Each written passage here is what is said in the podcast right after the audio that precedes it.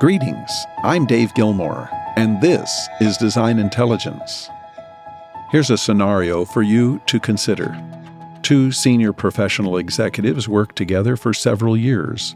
They worked through various corporate crunches, stood fast when others waffled and retreated, and spent hours exchanging ideas and vulnerabilities with one another. One would readily describe them as having a positive, trust based relationship. These two regularly spent hours over meals discussing the future both of their firm and their personal lives. They discussed their marriages, what was working and what needed to be worked on. They shared their common fears about what the world would look like when their children grew up and were out on their own.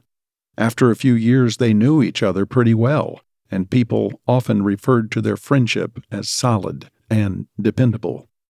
In a misstep, an awkward situation, one of the executives shared a confidence with the third party.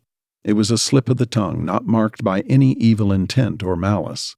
He hoped his friend would understand when told the circumstances, but before he had the opportunity to tell the story, the friend had heard it from yet another third party.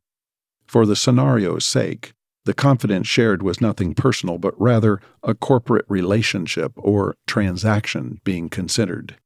Nonetheless, it was a confidence and should have not been shared, thus, the breach. The offended executive never called his friend to ask if what he was hearing was true or not.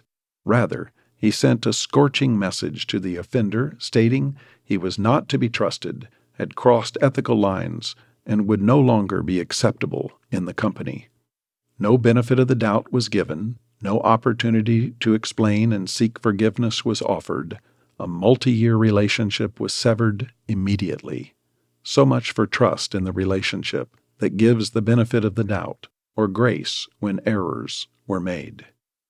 As a leader, you will be confronted with variations on this scenario multiple times over your career.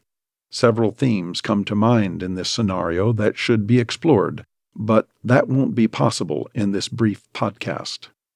But what should be explored are the twin themes of tolerance and forgiveness. Authentic leaders are able to navigate tolerance and forgiveness. Both play an essential role in effective leadership. Tolerance is the putting up with someone that is not behaving as you would, yet they're not harming you.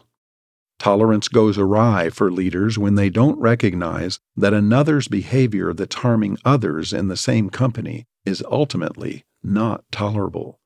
Tolerance can only go so far. Putting up with an awkward personality trait or irritating tic is one thing, but tolerating behaviors that repeatedly breach the standards of the company are another thing altogether. Forgiveness is that strange and virtuous dynamic of opening the way to reconciliation.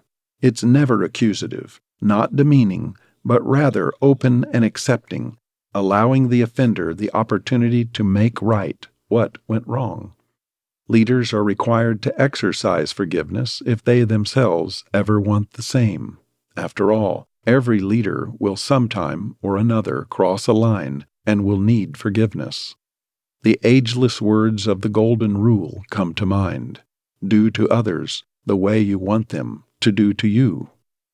In this age of depersonalized technology, when the words of an email or post are absent context, meaning, and nuance, the thinness of relationships comes to the fore. When leaders commit to building organizational cultures marked by trust, acceptance, tolerance, and forgiveness, they do so through their own personal investment of truth and grace. When they forsake such fundamentals, replacing these with self protecting, invulnerable, and judgmental manners, well, they'll get the same. What kind of leader are you? Until next time, I'm Dave Gilmore, and this is Design Intelligence.